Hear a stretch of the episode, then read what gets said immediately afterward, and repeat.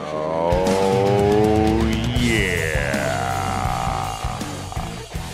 That's what I'm talking about.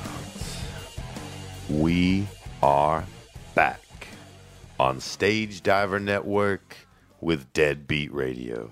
I'm your host, Lance Adams. Thank you for again joining us here on Deadbeat Radio, where we uh, talk about whatever the hell comes up with whoever the hell's here. We uh, we cover all grounds. We've decided the new tagline for the show is going to be unfiltered, unbiased, and unnecessary. So that's what we are. But uh, I'll tell you what is necessary, and that is that if you have not had a chance, if you found us on some other format, iTunes, Google, all the fun places you can find us, you need to wander on over to Stage Diver Network and check out all the great podcasts there. Uh, we have an amazing family. We spent the last hour with um, our father, commissioner, uh, whatever you want to, the patron saint thereof, Stage Diver Network, Mitch Wheeler. And he has some amazing shows. Uh, again, we talked a lot about uh, his wrestling show. I think that's great. One Faller, 60 Minutes. Uh, we have the Haffle Boys, which, by the way, please make sure and let them know. Uh, them Haffle Boys is the greatest nickname ever, right? It has this old bank robber, like the James Gang kind of feel to it. so I don't know how they feel about it in general. I don't know how you feel about it, but them Haffle Boys yeah, yeah. is the greatest. It just it, it's it's it's got this connotation and ring that's amazing. So definitely check those guys out. Um, I was blessed enough to be a guest on J and B's DLC earlier. So if you like video games, check that out. Um, we've got uh, Phantasm, uh, Phantasm podcast, Phantasm. So yeah, if you like um, everything from horror movies to uh, heavy metal, um, again, just kind of a, a, metal nerd's uh, a dream. Uh, we've got uh, Scruffy Little Podcast, uh, local for great things here on um, uh, Knoxville area. So check it out, man. There's a lot of great things for everybody, um, and more coming all the time, as we Hey, discussed. More So- to come. More to come. yeah, and so and right now you can uh, find us anytime at uh, stagediverradio.com. Uh, you can send us, uh, you know, uh, some messages through stagediverradio at gmail.com. Um, find us anywhere, rate us, review us. We, we really want you to let us know what you think. Um, and most definitely, we, we encourage every week, give us a call. I know Kurt will, uh, Elijah, uh, Jessica, I know you guys are out there listening. Next week's guest, um, give us a shout. You know, we know you're out there. Uh, so we would love to hear from you at 865 888 0109. So that's where we can be found. Yeah. So today we decided to do something a little different. We Mm-hmm. we decided to get to know our stage diver family. And Mitch was lovely enough to come in and tell us about stage diver and what he's been doing. And you know what, Terry, you're here with us every week, but we we don't often get a chance to hear from you and find out what you are doing and what's going on with you. That's, so that's very true. um, Yeah. You know, you've you've never hesitated to speak up, and I encourage you to all the time because it's like you're here. I want to hear from you too. If I, you know, had to have a co-host of any form, you would be my pick. for but, sure. I always know, like I always like to throw stuff out there because that'll might lead you on a five minute rant. So Oh, nice. you know what I mean. So Nice. I like to throw. You're good at taking little things and so stretching them out. that's so. like throwing the, uh, the, the the the steak in front of the junkyard dog so you can get by. That's great. I it's like the it. same thing I do on like Haffle and J and B's. Like when I talk, it's like one liners because I know those guys will take it and they'll stretch it out, and then I can give them something else and they'll take it and they'll run with it. You know what I mean? It's nice. I try to throw it up so you guys Excellent. can take it out the park. Um, it works. It works. Right. Um, and to be honest, as long as I've known you, I've always enjoyed being around you. Um, when I first met you, um, you were doing the Burt Reynolds um, last movie. At the time, it was called Dog Years. yeah, it was working title Dog Years. Um, Yeah, and so Yeah. when I first met you, you were doing that, um, and then found out, you know, later that you had been friends with my friends, you know, them Haffle boys for years, and Mm-hmm. Yeah. so I was like, oh, okay, so I like you just by default. But um, for sure. So, was it? Was it? Yeah, the last movie star was the first. Yeah, that's we Okay. met. Yeah, because we met. I, at I think the, I saw you mall. perform a, a few times before that. Sure. Oh, okay. Yeah, yeah. Okay. We might have crossed paths, but I just Yeah, don't yeah. remember. That's the first time I remember signing the releases. Right, right. Um, and so, so when I think of you, I think of you know movies and, and making movies, and you do so many things here at, at, at Stage Diver. It's true, I mean, you true. you you do produce so many shows and do so much, but movies are obviously your love. That's what you want to do. That's, yeah, yeah, that's, what you. uh, what I originally got into. Um, I mean, the stage diver thing was really. I was like, I know all these funny people. Like, why aren't we doing some sort of production with them Nice. on a weekly basis? You know what I mean? Well, we're, we appreciate that. and that's really what got me inspired into doing stage diver. But um, yeah, what really began it was you know just going to film school. You know, that was my first step into things. Cool. Where at? Where'd you go to film school? Uh, I went to Pellissippi um, about three years ago. is when I uh, started to go. Um, I had just moved back. Uh, I had left for a little while. I was living in New York for the for about two years. Really? Yeah, yeah. Um, because I'm originally from there, so I went back. Oh, okay. I didn't Yeah, know yeah. that. See, we're learning already. That's why we do this, kids. That's why we do this. That's cool. What part of New York? Like New York City or like, you know, the farm country nobody thinks about when they think about New York? No, actually, like the capital region, like Albany, Troy, Okay. Schenectady, stuff like that. Um, I just call it mini New York City. It's Okay. basically what capital region is. so is. it's like any metro, met- metropolis area. yeah, you yeah. it's okay. it's totally like um, New York City light. You even have like Little Italy light Oh, cool. and Chinatown light. Like it, it's the you know it's the thing, and a lot of people don't know it's the capital. They all like New York City. New York Right. City. It's like nah, bro. Right. You know we got the capital region. like L.A. and California. People are like LA is the capital of California. It's like no, no, it's no, not. no. It's, it's, like not. is it Sacramento or San Jose? Uh, Sacramento. Sacramento, yeah, yeah, that's right. Yep. So Um, so yeah, I moved down to East Tennessee when I was 13, and then when I was like 23, I went back and lived in New York for a few years. Cool. And then I came back down here and uh, went to film school, and then you know everything rolled on through there. Uh, they got me hooked up on the, uh, and a bunch of the students from Pellissippi hooked up on the uh, Burt Reynolds film. Oh, cool. I took that, I rolled with that, worked my ass off there, rolled it into a short film, a horror feature, and then you know Which now- would be Inside Out, right? yeah, yeah. Which is cool. Inside Out is the short film I just shot. Um, I was an extra in that. That was Yeah, a lot of fun. were, we yeah. got to we got to go to a party. yeah, you were in a shirtless, uh, a, a vest, just a vest, yeah, I think, yeah, a championship vest, belt, just a vest. some Uh, chaps on, maybe. That was the character I came up with. That is Blackjack Cadillac. That's my wrestling Oh. persona. Oh, Um, really? I, I've used this book before, and I intend to use it again. I'm going to do the Jason Ferris uh, dealership challenge, I think. Mm-hmm. Um, but that is Blackjack Cadillac, where Hollywood meets honky tonk. uh, I, it's where honky tonk meets Hollywood, and it was this basically kind of throwback to the Barry Windhams and stuff like that. So uh, Right. it, it's for the listeners. It's it's black wrestling trunks, a la Stone Cold Steve Austin, classic black trunks. Um, black chaps, leather chaps with fringe down the side, um, a vest, no shirt, uh, one elbow pad and fingerless gloves, cowboy hat, and sunglasses. Uh, and then, of course, you take the wrestling belt, and that way people know you're a wrestler, not just some village people wannabe. Um, and I, I love that. I mean, I love doing that character. It's so fun because people just think it's a hoop. But the the movie was really good. We got to screen that at uh, the Funniest Fucklander um, show, and it was really good. So yeah, yeah. We also, yeah, we did the movie movie screening before the funniest Fucklander show. Um, shouting back to you know, hopefully a future Deadbeat show as that's well. our plan. That's our plan. Um, I love the live show stuff. It brings in so many like people will go to live shows that won't necessarily click on your podcast. You know what I mean? exactly. So- Until they see you and go, Right, "Oh, I can catch more of these people here." yeah, I'm all for it. I'm all for it. Um, so when you went to film school, did you have like um? So okay, let me let me back up. I, Okay. I have known tons of uh, film students uh, Right, in my right. day, and when I lived in Nashville, they have a really good one. I can't even think of the name of it now, but um, uh, a ton of my friends went to that film school. Watkins, Watkins. Oh, yeah, uh, Watkins is great. Yeah, yeah, yeah. A ton of my friends went, and um, and and I would same kind of thing I do now. It's like I'll be in it. I'll do anything. Please, Right. can I be in your movie? Yeah, that's I mean And- that's how we met. I Yeah, mean, you, I'll do you try to anything. jump on all my projects Yeah, that we've dude. ever done. And I, was- so when they were like, "Do you want to produce uh, Lance's uh, podcast?" I was like, "Yeah, he's always up front." Um, I mean, just yet I just saw you a few days ago. Yeah, So, I mean, we'll get into that we'll get into that yeah. too. But yeah, that for me, honestly, it's two part. One, I like the attention. I'm a performer. right, right. Um, I never know when it'll lead to something else. You Oh, know, what for I mean, sure. You never know. yeah, it's stupid. You never know when the next again. Martin Scorsese is involved in that production. He. Goes, Mm-hmm. "I saw this guy in this thing." I- So you never know. And I've got a lot of gigs that way. Right. Um, two, the other thing for me is. I love being on set. I'm like a kid in a Mm-hmm. candy store. It's fun. I, I'm always like, "What do you need? I'll help anything you need." I like being creative, so I love being on set. I, I'll take any chance to do I on mean, set. it, it's great. It's the only time where you're like you don't mind the hard work, especially you know, like I was on I was on set for like 12 hours on Wednesday and Thursday. But it goes by like yeah, that. and I barely ate, and I was, but I didn't even feel it. You know what I mean? Because I was just like, I need this shot. I need that. You know, It's and, great. and you know when you you know we'll get into it, but when you came in, you know, I was just all over the place. Oh yeah, I mean that's. But so having seen that behind the scenes and been a part of it, what I found was.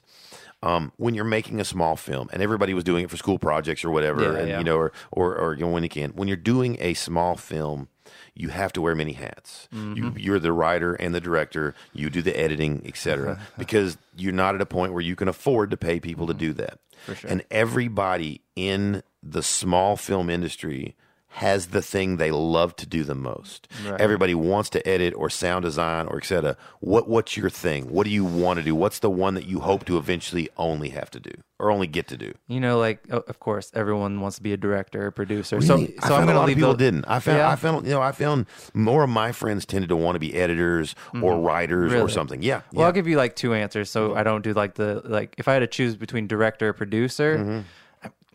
I- probably director, just because of the creativity. But I think I'm probably a better producer at the moment. You know what I mean? Okay. I'm just I'm don't- g- good at making nothing out of something. I, certainly. I don't think a lot of people know what that is. What is, and I know when you say what does a Yeah. producer do, the answer is everything. Yeah. but like um, on a in an elevator pitch of the answer, Mm-hmm. what what is a producer specifically? We know what a director does on a level, but what is the producer? the producer basically makes sure it happens. You know, they get all the pieces together and for the price tag that Okay. um the budget gives you. You know what I mean? Okay. They put the pieces together. Director's like, I need this piece, I need this piece, I need this piece.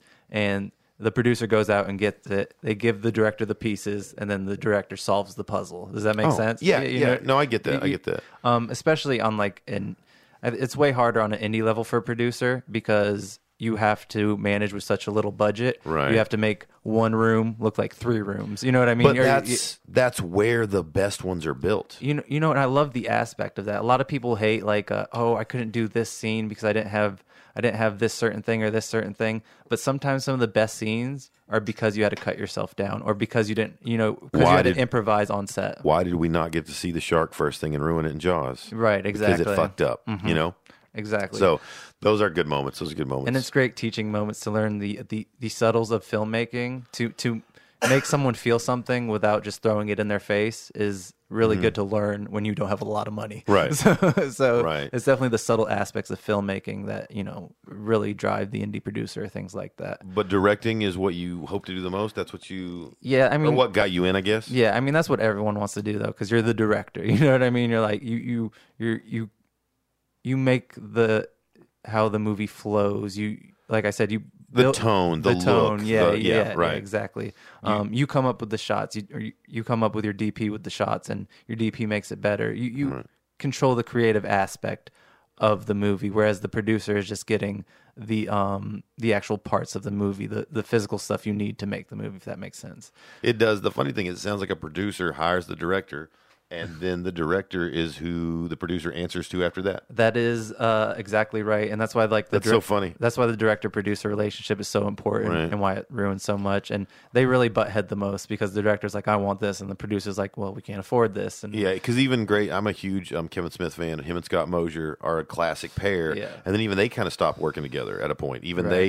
you know, came to the point where I guess they're just their relationship had um, Mm-hmm. ran its course. But yeah, I'm a huge Kevin Smith fan. So when I think um, things like indie film and uh, you know DIY guerrilla filmmaking, Kevin Smith is my go-to. yeah, yeah, for sure. I mean, especially you know mall rats. You know, Oh yeah, look there. I mean, how do I do this cheap? I'll do it black and white. I'll make it look like security camera.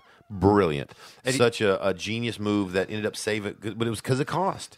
It was necessity. and you know he only had a cheap camera and one tripod, so Right. all those shots are tripod shots. Oh, there's so like good. he, he made all like that's crazy, especially you know back then. You know, Well, I'm a, a lifelong clerk in Mallrat, so it was Yeah. it was not only film side I loved, but the um, just the the tone and setting, and I was like I. I am Randall, you know. Mm-hmm. I, I've always been Randall, uh, and so, um, but that that's a good one. So, um, where did you where did you find the love? Where did you decide to get into filmmaking? Like, I mean, I guess I at a young age I knew, um, you know, I'd write short stories, things like that. You know, you make up scenes with your action figures and all that stuff. And um, you know, I used to, I used to just, uh, my grandmother used to babysit me, and she really got me into writing. And we would just, we would just write short stories, and we'd like ah. collaborate on short stories. And That's things really like, cool. And she was like, she was really good at drawing. So, so I'd come up with a story, we'd write it out, and then she'd draw pictures to it, and we'd make like our own little comic books right there. So, I, so that would be my probably my inspiration of of getting into the film industry. Were you just- one of these kids that had like a little VHS camera and would do stuff? Or now, you know, people do it on their phones. Obviously, the, the technology's changed, but you, you know, surprisingly, I didn't, and like I don't want to be like, oh, I was poor, I couldn't afford it, but surprisingly, I didn't really get into the camcorder stuff Hmm. early. But funny enough, my grandfather was into it a lot, and he would record us do karaoke. Nice. And he had his own studio. So I think it was just had being surrounded by creative people. Was he an old school? Did he have the old Super Eight back in the day when him and Grandma he got was, married? Yeah, and- he was super old Nice, school. He was he was in a nice. like a nice little jam band, something you would like. That, Ah, like, awesome. that old, definitely fabulous three bird, three birdies. Yeah, it was nice. uh, like the Blue River Band or something Oh, like that. Like excellent, it was definitely like Allman Brothers. Oh, I love it. That's like great. That. Yeah. That's great. Um, oddly enough, I, that just reminds me. Have you ever watched the show The Goldbergs? Uh, I've seen a few episodes. Yes, Okay. and I've laughed every time. It's it's really good. It really is good. Adam Goldberg uh, is a pr- uh, producer and a writer and a director, and um, it's it's the wonder years for him. Basically, it's it's him telling his childhood, and Patton Oswalt is the narrator as the grown up Adam. Um, but the good thing is, Adam that's what Adam does. Adam films everything. He's all he's a movie buff in the '80s when I was a kid. Mm-hmm. But um, if you haven't watched enough of it, you definitely need to check it out because here's where I think it'll really hit home for you. Adam is this movie freak who, who shoots everything and tries to make movies with his friends, and he is that stereotypical, you know, comic book or like the the cartoon home movies joke Mm-hmm. of you know the aspiring filmmaker. But the relationship with his pop, his grandfather, um, played by damn it, what I can't think of the actor's name, um, but he's fantastic. He's, he's a wonderful actor, and I, I just this loses me. But anyway, um, and he plays along with everything.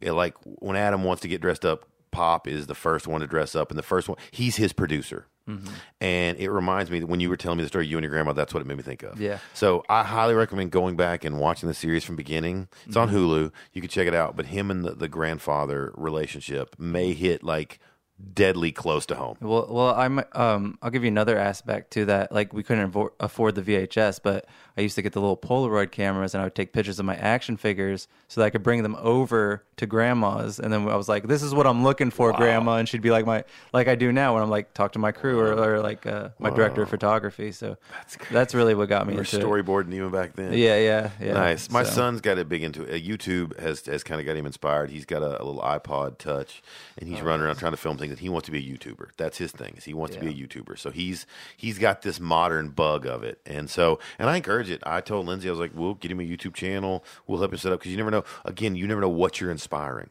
And so, I would never, ever, ever, ever, ever try and stop him from it. I want him to do it. I think it's great. Mm-hmm. Yeah, kids are um, recording everything nowadays. So. Oh yeah, yeah. We didn't. Again, VHS cameras were pretty common back then, but we didn't have one in my house. I mean, I wasn't. It was kind of you know we were just too poor. We didn't have one, but I know they existed. They were everywhere. Right. All my friends had them, mm-hmm. but I wasn't into that. I I loved movies. I was always a movie buff, but I never wanted to be. I, I guess more act. I like that kind of, which is more where I'm at now. More of a Um, performer. yeah, yeah. I was always more the performer, but um, I was a big movie buff as a kid. Were you also a big movie buff? Like, Um, yeah, definitely for sure. I mean, that's just another aspect of me and my grandmother's watch movies all the time as well, and she really got me into that as well. She got me into the old movies and definitely like um, define old movies because we're different generations. okay, so like um 40s, 50s, and 60s. Oh, like even old movies for yeah, anybody. Okay. because um, a lot of the old movies definitely have similar aspects to being an indie producer nowadays. They didn't have a lot to work with, so you needed a great story, you needed great acting,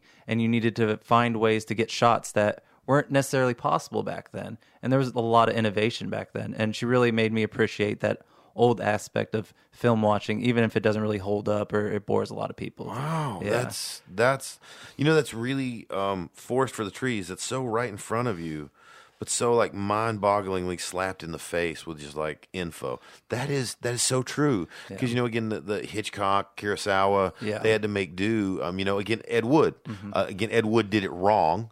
Um, you know, which is that why he's on my list of, of, of lovingly bad directors and shit. Um, but Ed Wood did it wrong, but he still showed the same creativity and, and, and oomph that it takes to be an indie filmmaker. Right. Wow, that is really good. And there's Really even good. that famous story of Citizen Kane where he, cut the hole in the ground and put the camera in there to get that shot, the Oh. walking Well, shot. I don't think I've I don't think I'm, I- I've seen that. I've Yeah. never actually watched Citizen Kane. It's Oh, those I'm very familiar with, but I never watched it. Um, and I know Rosebud. It's his sled. Uh, you know, but um, not n- not familiar enough to see that. Uh, so Like I hit, hate hitting the movie cliches, but it's always the one they make you watch when you're in film school. Right. Like Citizen Kane, Right. he cut a hole in the ground because there's a, there's a famous shot in Citizen Kane of um of where it's in Grand Central Station and it's just the people walking. Oh, over okay. over the camera. You know what I mean? it, It was the first it. time there was ever a shot Because like now they would build a Yeah. stage, a Right, glass right. stage. Yeah, That's what they would do now. Yeah, yeah. But, But, back um, then, he just took it. Middle Grand Central Station, cut a hole, cost like a ton of money. brilliant. Yeah. It's brilliant. That's absolutely brilliant. I know a lot of like shot work too. Um, for me, um, DP is very important, and people Oh, yeah, don't for sure. realize how Um, big that is a couple big um, for me DP moments where you really um, the movie uh, did things in a way. Um, uh, Texas Chainsaw Massacre, the shot, the original, the shot under the swing. Yeah. I love that. And you're like, how did you do that? And you know, finally find he's on a track and he's holding the camera. Uh, yeah, that's just as important as your relationship with your producers, your director of photography, because that's the one capturing everything. Another big one. Um, Yeah. For me, I'm a huge uh, Laszlo Kovacs fan. Oh, okay. I don't know if you're familiar with the I'm name. not. Big uh, a DP in the '60s. Um, two big things he did that were just amazing for me. Um, are you familiar with the Last Waltz? Uh, rough, a little bit, a little bit. So the band, um, who was a '60s jam band kind of thing, um, they were Bob Dylan's band before they broke off on their own. That's how they got the name. Everybody's Oh, like, "Oh yeah, you're the band," because when you're with Bob Dylan, you're just nobody. So they became the band. Gotcha. And um, they had uh, been around forever. They were breaking up. They decided to film their very last concert ever. And their guitar player Robbie Robertson said, "I know a dude," and called his old college roommate Martin Scorsese. And, Oh, uh, really? yeah. And so Marty came down and filmed it. oh, wow. And it was Thanksgiving Day. They had guest stars such as Dr. John, Neil Young, Eric Clapton, Bob Dylan, Right. um, Ringo Starr, like just crazy, crazy, crazy. The the, the staple singers. Yeah. Um, All the connections they made. Muddy Oh, yeah. Waters. Like, oh, I mean, wow. oh yeah, it's crazy. and it's Thanksgiving Day. Mm-hmm. They fed the entire audience Thanksgiving dinner. oh, that's genius. and they played played all day. Oh, that's They- and genius. it's, it's you have to check it out as a filmmaker. It's it's concert footage and it's it's got um, backstage interviews with the band and and there's there's cinema to it. There's like this ballroom scene with these dancing shadow dancers that open it, and they some of the shots aren't. Some of the songs aren't the concert, but they're part of the movie. They're shot like on a stage. Brilliant, brilliant, brilliant. But there's a moment um, with, um, and there are a lot of. It's kind of like um, the Woodstock. There are bands that were at the show that are on the soundtrack that aren't in the movie, and, and so on. right? gotcha, Um, but La- Laszlo Kovacs, who also shot Easy Rider, Oh, okay. um, was one of the photographers of this. And Muddy Waters comes on again. Muddy, the Muddy Waters, right? um, amazing. He starts doing Mannish Boy, which I mean most people know. You know, we'll say him, hey, right? And uh, what ends up happening, it wasn't on the shot list. And so here comes this again, this presence um, uh, of Muddy, who's just this uh, giant. If you don't know Muddy Waters, just an old school blues guy, big, just classic, mm, like gospel that people will just stop and turn. And so he gets up there, he starts doing Mannish Boy, and nobody's shooting because it's not on the shot list oh, man. except for Laszlo Kovacs. oh. He just knew something said shoot this, Mm-hmm. and everybody. Martin Scorsese apparently they tell the story on the DVD extras Mm-hmm. that Martin Scorsese starts running around crazy like, "Oh my god, are we recording this?" And everybody's like, "No, it's not on the list." He's like, "What? What? What?" And finally somebody gets feed, and they're like, "Hey, uh, Laszlo's got it." So for like the first half of the song, it's a single shot of this movie. Like it's a concert movie, so there's constant shots, stage Mm-hmm. Right. shot back. Much like you know, as a filmmaker, you have to tell the story with different angles and perspectives. Mm-hmm. Um, moving people, don't, you don't feel it, but you would feel it if it wasn't there. So much uh, psychology in filmmaking. Yes, and so it works with concert footage too because you have to feel like you're at the concert. Mm-hmm. Well, for the first half of this song, there's only one shot because nobody but Laszlo Kovacs and it's just rolling, it. and it's just one It's spot. just and rolling, yeah, yeah, yeah. And then finally, halfway through, there's a few other changes, and so you can you can just imagine the backstage panic with Martin Scorsese. This is like, what? What? Who's getting this? Who's getting this? Get the other cameras rolling. We gotta go. Yeah. So um, you can see uh, Neil Young just caked cocaine in his nose. Oh, that's amazing. Oh my god, yeah, and he- he's just the whole time chewing. Mm. Yeah, oh, no. So funny, um, so funny. But yeah, Laszlo also shot Easy Rider, and there's a moment too that I don't know if you've ever watched it. Have you ever watched Easy Rider? I don't think I have. Um, again, a cinematic masterpiece. Okay. Um, uh, statistically does amazing things. First independent film ever actually distributed by Hollywood. Hmm, interesting. Um, first movie to have a uh, found score instead of a soundtrack. Oh. Yeah, yeah. Um, so I mean, it sets a lot of records. If you go to uh, the Library of Congress and study the '60s, it's one of the things they'll give you. Interesting. Yeah. Yeah, Definitely innovated the game. Oh, dude. And again, watch the background because they're supposed to at one point go to um, Mardi Gras and film in Mardi Gras. The whole thing falls apart. Nobody goes. Um, literally, a couple actors with a few handheld Super 8s are out there getting some shots, and they're spliced in in this weird, trippy way. It's very weird. Um, but it was it was a, a, an American film trying to do 60s European um, indie art house films. Oh, So it was no um, sweep cuts. Again, for people that don't know, if you watch a movie, um, when a picture goes from one to the other, see if I describe this correctly. When a picture goes, when a scene goes from one to the other, there's a moment where they overlap, where the black of one and the white of the other become gray, and you can almost see both pictures for a minute. And that's a, sw- and then there's jump cuts where it's location A, location yeah. two, and at the time that wasn't done except in um, European art house films. Oh, interesting. And- that's like the standard now. Yeah, yeah. and at the time, and so um, Dennis Hopper and Terry Southern really kind of pulled it together and, Mm-hmm. and, and did it in that way. But these two guys um, sell a ton of coke and uh, Ooh, I'm oh, gonna yeah. have to watch this movie. They- now that's crazy. They sell. hey, Wait, they sell a ton of coke to Phil Spector. Really. Yeah, that's hilarious. And they take the money and they buy they they take these old um, choppers, these old '60s um, motorcycles, and they ride across the country with the money. Oh, that That's the sounds whole thing. awesome. Yeah, apparently Sounds badass. And it's it's again an art film that you don't really know it, but if you find the little details between the middle, they were like fair performers. They did like the motorcycle run of death back in the day, Oh, and so this was the big score. Gotcha. And the tagline is that two men went looking for America and couldn't find it anywhere Mm. because it's this journey. They have these big dreams and these big goals, and then this trip just turns into all hell for them. And then Jack Nicholson's in it. Um, Jack Nicholson gets high on film because all the pot they smoke in it's real pot. Uh-oh. And Jack Nicholson, there's a moment you'll appreciate this too. There's a moment where he's getting high and he's telling a story and he fucks up his lines and he laughs. And instead of cutting it, he's just like, "Hang on, wait, wait, wait." And he tells the story again, like somebody getting high and forgetting at a party.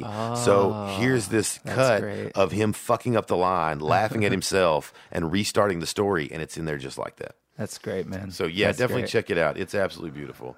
Um, so to me, Laszlo Kovacs did this moment where the motorcycles are riding, and you've got to Mm-hmm. watch this for just a shot of it. Um, they're filming from a station wagon in front. You know, if you ever Mm-hmm. seen the rig, they've got a station wagon hanging out in sandbags. So the motorcycles are riding in front of him, Mm-hmm. and they're coming across this bridge, like I think out in Arizona or somewhere. So there's this beautiful desert backdrop Right. and you see these two hippies on bikes, and they're playing like Steppenwolf or Hendrix or something. I don't know what's Fuck playing. Oh, at the time, funny enough, it's the band. They're playing the band at that Oh, moment. so to bring it about to story number one, they're playing "The Weight" by the band. Hmm. And there's this moment where, out of nowhere, and there's no control, there's no headpieces. Um, Dennis Hopper just starts riding out into the other lane Oh. and Laszlo just nails it at the right time. And it actually looks, and there's no planning to this, it just happened. It looks like Dennis Hopper is pushing the frame because it's so perfect. He gets right to the edge of the frame, and Laszlo expands it just with him to where it literally looks like he has pushed it with his body. Oh, that's great. It's beautiful. That's great. It's That's just beautiful. like uh, when Spielberg uh, figured out that if you uh, if you zoom out, if you zoom out while pushing in, you get that great jaw shot. You know, of him on the beach.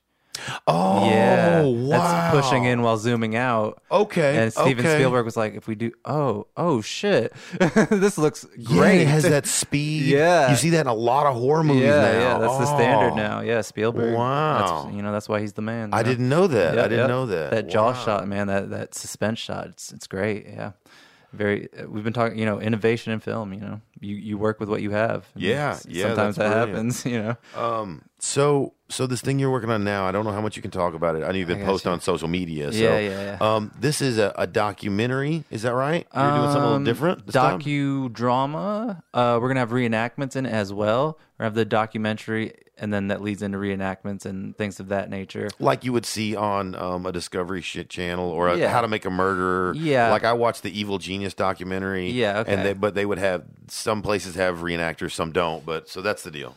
Yeah, but definitely more like cinematic reenactments. Okay. Like you know, you can watch some of these shows, a little little cheesy. The I actually I'm in. I actually I'm going to be in one of those coming up this week. Oh, Uh, are you? I'm Which one are you doing? Um, Oh, uh, can you say? I don't know actually. Oh, okay. I, I don't know. But anyway, it's one of those. It's a reenactment, and I'm a thug in the background yelling at this girl in the car. Oh yeah, Knoxville loves their reenactments, man. I mean, you know, we got Discovery just moved down here, and It's know- on Discovery. Yeah, it's, Yeah, it's going to be on Discovery ID. Uh, Oh, that's so, great, dude. yeah. They're giving everyone work. It's yeah, amazing. oh yeah. yeah, And I want to do more of it because I have a look. I can do bikers, I can do hippies, I can do you know rednecks, wizards. I don't know if they do a lot of wizards on that stuff, but if they do, I could do that. Yeah, like Um, all my crew that is that I'm working with on this new one. Uh-huh. Um, one DPs for Discovery and Oh, cool. the other one ADs. for Well, him, so. you tell them I'm a whore and I'll Yeah. do whatever. Yeah, yeah. So when one of them well, goes, well, you already came through when one already of the us. one of them goes, where that what's that bearded guy? I've got a thing he could do. Right. You just go, he will do it. Trust me. Right, he right, will right. do it.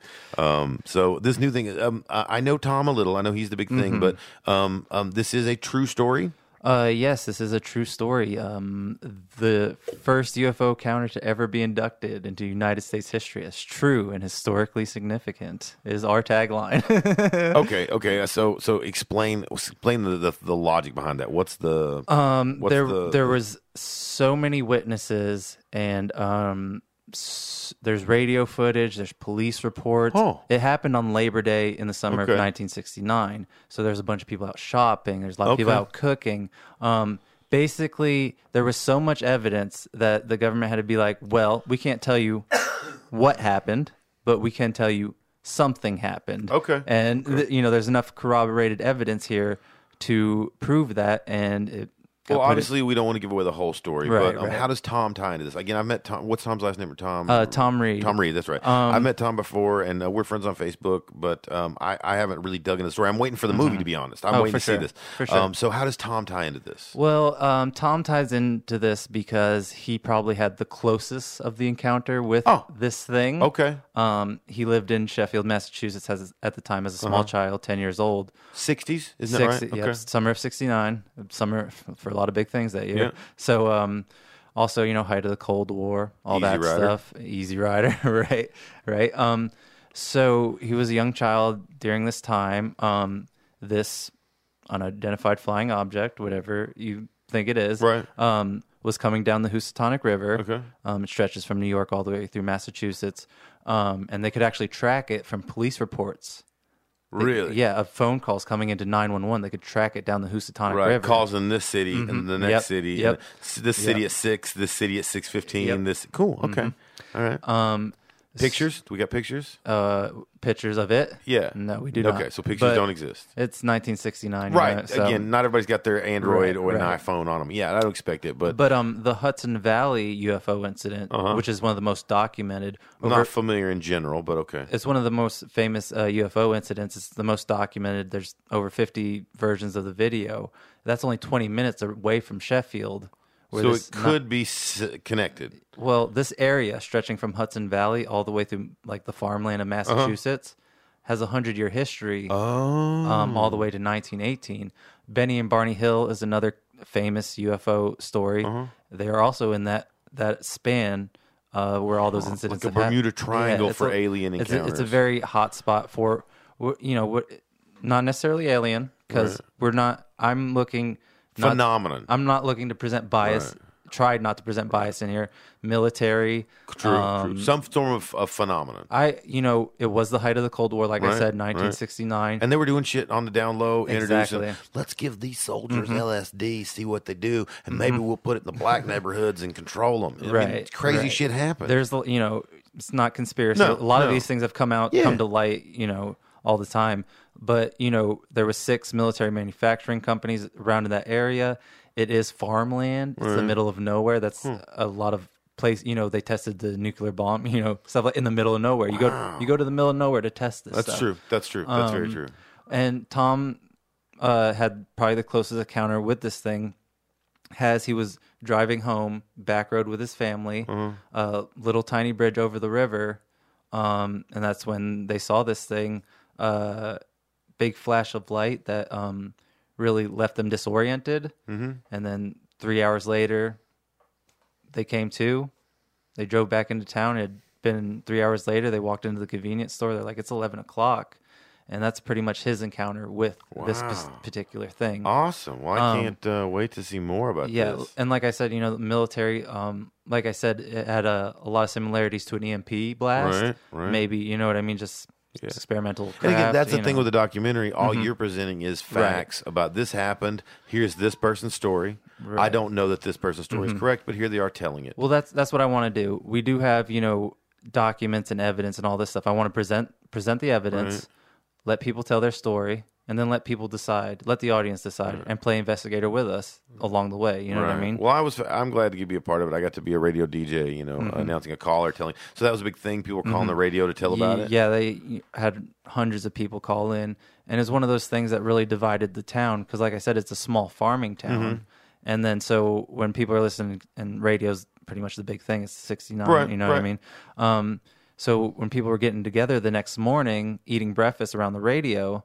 Like their brother was calling in, or their cousin was calling, saying, "I saw this thing, I saw this thing," and so like you have a lot of grounded people in this community Right. clashing with a lot of people being like, you know, I saw this thing, and, thi- and you know, a lot of kids saw it as well, and that's really what helped get this inducted because those kids are now poli- Adults, right. politicians, lawyers, doctors in this area, well respected people. Oh. So now that they're adults, they came together and they that's they came together, these kids, and inducted this into history because they said, look, we you know we're respectable people in this community. We know what we saw. A little it going on. Yeah, Got it- the is- Losers Club coming back That is together. a big part of this uh, docu series. Ah, I love But it. I- Yeah, that's you- okay. yeah. So what's our? I know we're, what you're doing now is actually a trailer, Yeah, right now we're doing the teaser trailer. We got our initial which helps to get some funding, right? we got our initial funding, but we would always love more. Right. So so you take that initial funding, you shoot this teaser trailer, you start pitching it, try to get some more money and Right. do that thing. So That's awesome. So do we have a scheduled release date? What's our? September first, twenty nineteen. Okay. Because that is the fiftieth anniversary of this incident. Beautiful. Yep. Labor That's awesome. Labor Day twenty nineteen. Okay. So um, we're hoping to knock it out really quickly, and shooting the reenactments in Knoxville helps because you have sim- similar terrain Mm-hmm. Right. to that right. area. Very- Country, mountainous. Yeah, and hilly. um, it can look like summer in the middle of winter in Knoxville. That's so. true. That's true. Yeah, you know, it really can. That's true. Yeah. That's true. So that's going to be really cool. convenient when we're trying to make summer reenactments in December. So again, then where where can we keep up? I know that I know there's a Facebook page, but I mean, like for anybody else that wants to keep up with this, because I think it's interesting. I think Yeah, uh, for you know what where can we follow along and keep up with updates? Do we have uh, we have the Facebook page, uh, Inducted. Uh, you can follow the Snow Global Production Facebook page. Um, also, firstinducted.com is the website. It's got all the information, documents, pictures of the park because it's, it's got a park now. It's got a monument. all oh very cool. all these you know like i said all these kids these lawyers politicians chipped in together and even like you know one of the kids now owns a construction company so he came in he paved it you know, Oh, nice. you know what i mean like all That's these great. all these kids are grown up and you know they j- just want to be like you know what we want our story heard we don't care cool. if you know how you feel about That's it but awesome. it is part of us and so well, I can't wait to uh, And- to see where we go. and so so yeah that's how i met tom he was one of these kids he had one of the closest encounters he lived in knoxville we, we met up and i was like this is a story that hasn't been told properly yet so i was like let's do it Had Tom wrote the story? I mean, have yeah any of he- them? well books? inducted was originally a book Okay. that he was writing and then i said tom you know let's also make this a documentary a docu-series or a, a docudrama Right. you can coincide it with the book they go hand in hand Yeah. and it's perfect Yeah. because you know there's a lot of people that don't like to read books anymore you know? That's true, and I love those kind of things. Like, I, I did you see Evil Genius on Netflix? I love Evil Geniuses. Yeah, Great, great, That's, so um, good. Um, about the uh, pizza uh, uh, neck collar bomber. Yeah, um, yeah. Where they had the for for those of you that may have seen the movie um, with uh, Andy Samberg, that was kind of Mm-hmm. the take on it. Um, Which I was very disappointed that they they didn't do the episodes in thirty minutes or less uh, segments. I was very, Right, right. but it was good. It was good. The moment they actually showed the bomb explode, I was like, oh, uh, oh. Uh, like I wasn't expecting the footage Yeah, of the head popping. Well, another thing is that was another indie film. That was originally an hour and a half documentary. Oh, really? Netflix picked it up, pumped a little bit more money into Right. it, made it a four part series. I am. So, I tried another one. I didn't finish it. It wasn't as good, but it was good. The staircase. Oh, I ha- oh I did start that one. I couldn't finish that one either It's- though. yeah. Um. That wasn't a Netflix original. That was one that just got bought by Netflix. uh, I think. don't like the dude. the guy that did it. You're like, I don't like you, dude. I don't know if you're innocent or not. I mean, I see, but you're just not the pizza people. The the woman in Evil Genius was uh, mesmerizing, yeah. and the old dude. I can't think of his name. The one that actually hid the body. Fascinating. yeah. Like there was just so many. Uh, I couldn't put it down. I love Evil Geniuses, and like I said this whole time, I'm try- definitely going that gritty, Nice, dark nice. Netflix style. Have you watched any of the other ones like uh, The Keepers or No. Who, Who Took Johnny? Or No. you should definitely watch those ones. Or Okay. Making a Murderer. Have I haven't watched that Yeah, actually. yeah. No, I heard a lot about it. Part two is about Um, to come out, so Right, We'll I- but we'll I see. Mm-hmm. love that kind of stuff. I love serial killer documentaries and, and the kind of stuff. Even on a lighter, shittier note, like the A and E stuff when they would do biography, Mm-hmm. Oh, yeah, yeah. and I, I love that stuff. And I even watch like the biographies on the serial killers sometimes. Oh, yeah. it's not been too long back. I watched the one on the Night Stalker, and I was like, "You creep me the Oh. fuck out, dude, and yeah. you're dead." Well, see, the keepers and who, who took Johnny, they're real, they're heavy ones. so be prepared okay. to some heavy stuff. I'll tell you the one that I actually struggle with a lot. I watched um, the one about the West Memphis Three. Oh yes, I've watched all of those ones. I was fascinated Um, for that at a time. The one with I think that Eddie Vedder had something to do with. yes, yeah, um, the HBO one, the three parter. Yeah. yeah. Um, and I, I actually, um, I too, uh, had to deal with an Alford plea to get out of a jail. Oh really? Yeah. yeah. Oh wow. Um, actually, when they told me, um, that's a long story. I got arrested for a crime I did not commit. Mm-hmm. Um, and they offered me judicial diversion. Mm-hmm. And which is um, basically keep your nose clean for this amount of time, and we'll erase this from your record because I had no criminal history. Hello, because I'm not a criminal. Mm-hmm. Um, and so I, I I couldn't prove I didn't do it because you can't prove a negative. Mm-hmm. I mean, it's just the way it is. Anybody Right. knows you can't prove a negative. You can't prove you weren't somewhere. You can't prove you didn't do something. right. Um, they had the money to fight it. I didn't. Hmm. And so for what I had to pay in fees, I would have paid in a lawyer, but I had to put in an Alford plea. I had to say, look, I know you guys got my balls in a vice, Mm-hmm. but if I admit you got my balls in a vice, you'll let me go. It's it's that's what it is. Right. They basically say, look, we can't nail you to the wall, but we can make your life a living hell. Mm-hmm. And if you don't say uncle, we're going to do that. And so that's what happened. And so I had to do that too. Um, uh, but the West Memphis Three, dude, when they were telling about the kids, Mm-hmm. and because I got a son, 9 Mm-hmm. and like they were showing, there was a moment when they show one of the kids who who, who got killed, one of the kids that the on Oh a yeah. bicycle, That, that's a rough picture. Yeah. and uh, before they showed him like on his bicycle and a picture, and then they showed the body, and all I could see was my son Oh man. and I lost my shit. But that's what you want. You want to tell that story. You want to hit home emotionally. Oh, it, I'll give you one that uh, documentary that'll make you cry. Mm-hmm. Like I know you love that, that. Like a little girl. It's called Dear Zachary. Dear Zachary. And uh, oh, I just Doesn't ring a bell. it's an old. It's kind of like from the early two thousands. Like you will ball your eyes out. Like I'm a I'm a it- wiener. it's- We've it- established this. It, it it's a little intense. It's about um, there's certain murdery aspects Uh-huh. to this documentary. So I still find that stuff Yeah. fascinating, even if it is an emotional roller, like Right. Mm-hmm. a roller coaster. As much as it makes me want to shit my pants, I love the thrill. but really it's about like the justice system and every i mean it's just it'll, Huh. it'll make you ball it's a it's a really it's about like child services and stuff like that system it'll it'll make you ball it's a great documentary Nice. I will Dear- definitely check yeah, that dear out. zachary it's I like anything interesting. You know, Mm-hmm. I've watched documentaries about subjects I thought were stupid. Oh, yeah, um, for and if it's interesting, and ah, for me, I like a documentary with a voiceover. I, I just do. I don't want Mm-hmm. Right. just straight clips. That's just a personal toy, ch- Yeah. uh, personal taste. well, well the the narration helps remind you where you are in the story and helps you guides you along Yeah, you know yeah. I actually watched one the other day, a documentary about uh, The Price is Right, and a dude. Oh, really? Yeah, and it's really good, and I recommend it. This dude, um, basically grew up watching The Price is Right and loved it, and he watched it so much he started to um, memorize the prices, a little Rain Man kind of thing, and he would keep files because they would show the same prices. oh so and he's, he- he's he- making like an algorithm for It's it's it's basically counting cards, but yeah. oh, okay But um, he would go and, and, and wait, and he'd been on the show like twenty something times um, before Oh. Mm-hmm. he got chosen as a contestant.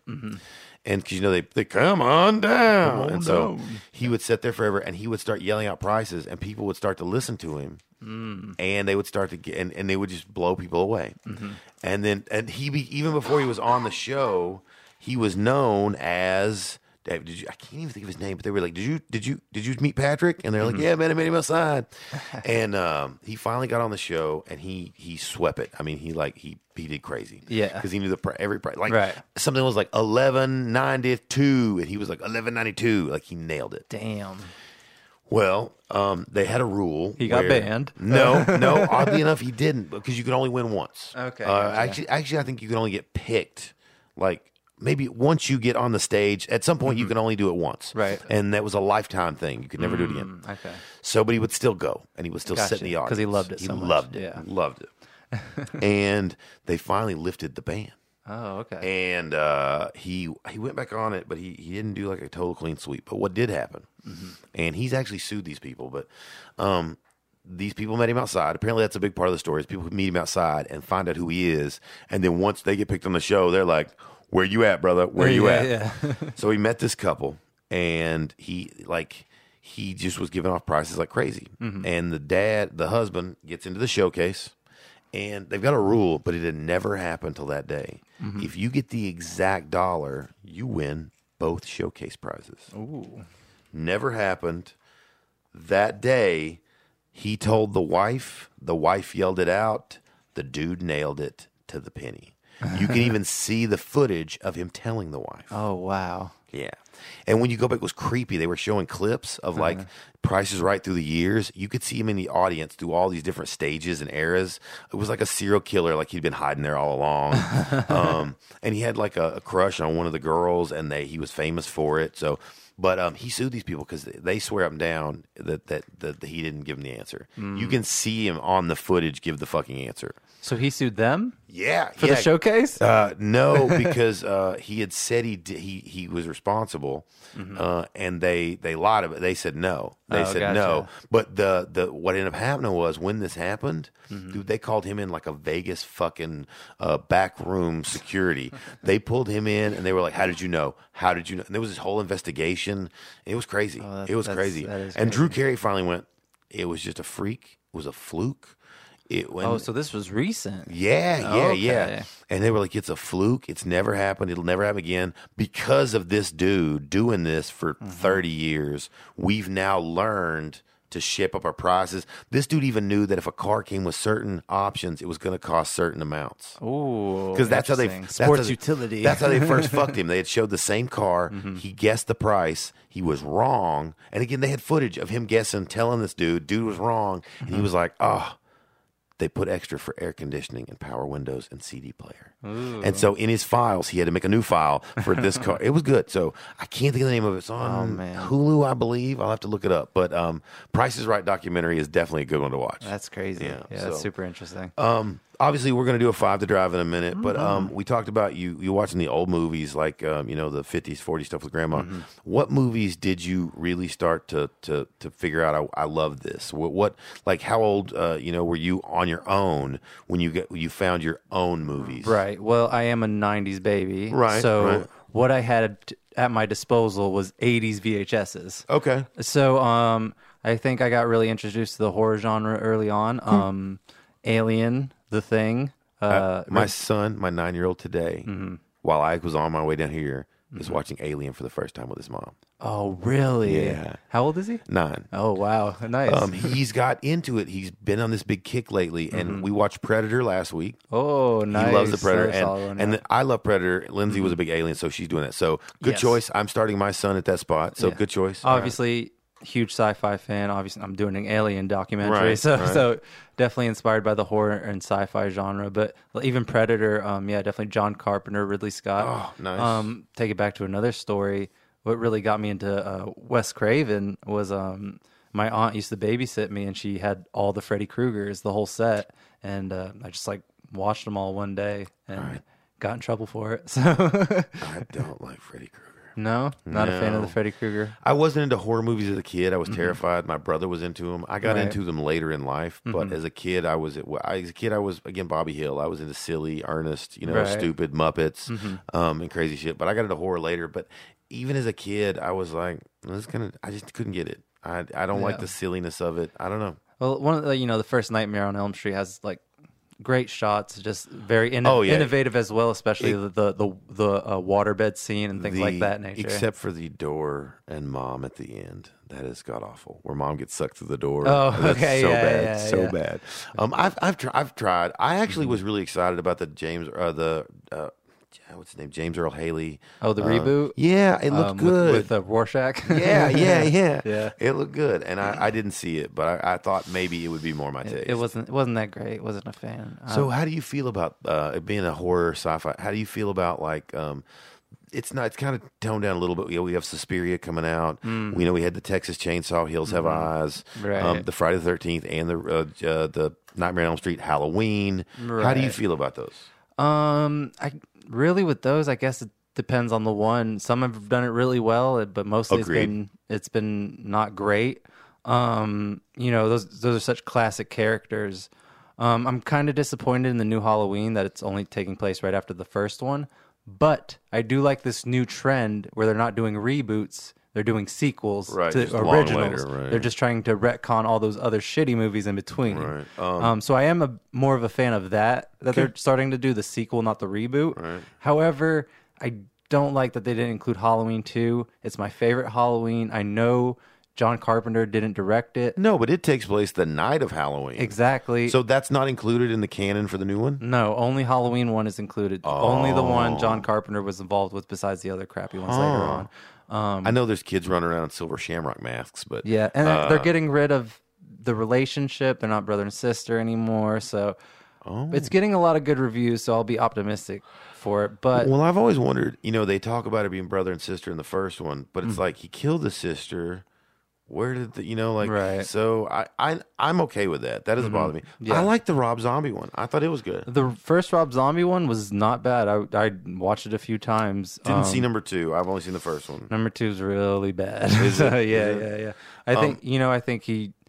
It's one of those things. He was trying to make it his own, and he went to the second one, and he, you know, he just put too much into it. No, he didn't remake Halloween two though, right? No, no, no, Okay. no. He uh, is sim.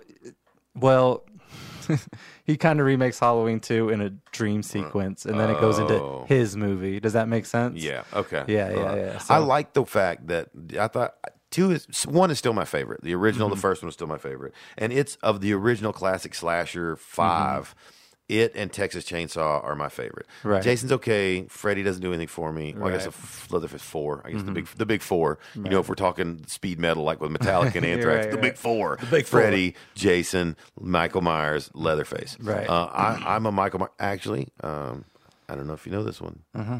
Uh, the the my personal favorite bar trivia of all time. Uh-huh. Michael Myers is not the killer in Halloween. Okay. Michael Myers is only the child in the beginning. Right. The killer is actually called The killer. the Shape. Oh, the shape. Yeah. Okay. Watch the credits to the original. Okay. Nick Castle is credited as the Shape. Oh, interesting. Yeah. So, hmm, that it- might mean that they just came up with all that for the second one, which kind of makes me understand them retconning the second Right. one now.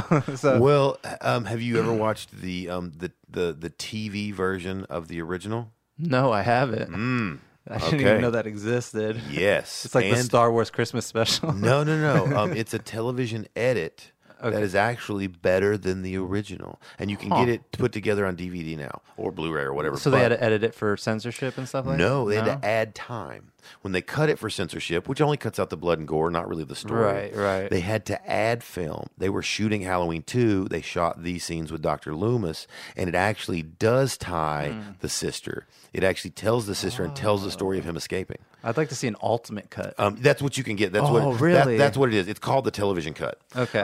Because now you can get the fully unedited version with those scenes spliced into the right yeah, places. yeah. It's called the television cut. That's what it's called. Oh, okay. Okay, And most DVDs will come with it, or Right, it's a, right. Mm-hmm. like a special edition. But you should get that. It's good. It actually shows Loomis interviewing him as a kid um, Oh, in wow. the sanitarium. Uh, yeah, that would be great. I definitely got to check that Yeah, out. yeah, yeah. I bet I've watched it a couple times and not even known that the extra scenes were in there. You know what I mean? Um, the Or- scenes in Rob Zombie's version where um, Loomis goes and they go over like the mask. Mm-hmm. It's basically that's what Rob Zombie was remaking for that. Mm, Um, gotcha. Interesting. so yeah, I like. Yeah. I, I never could get into Freddy. I couldn't get into Jason.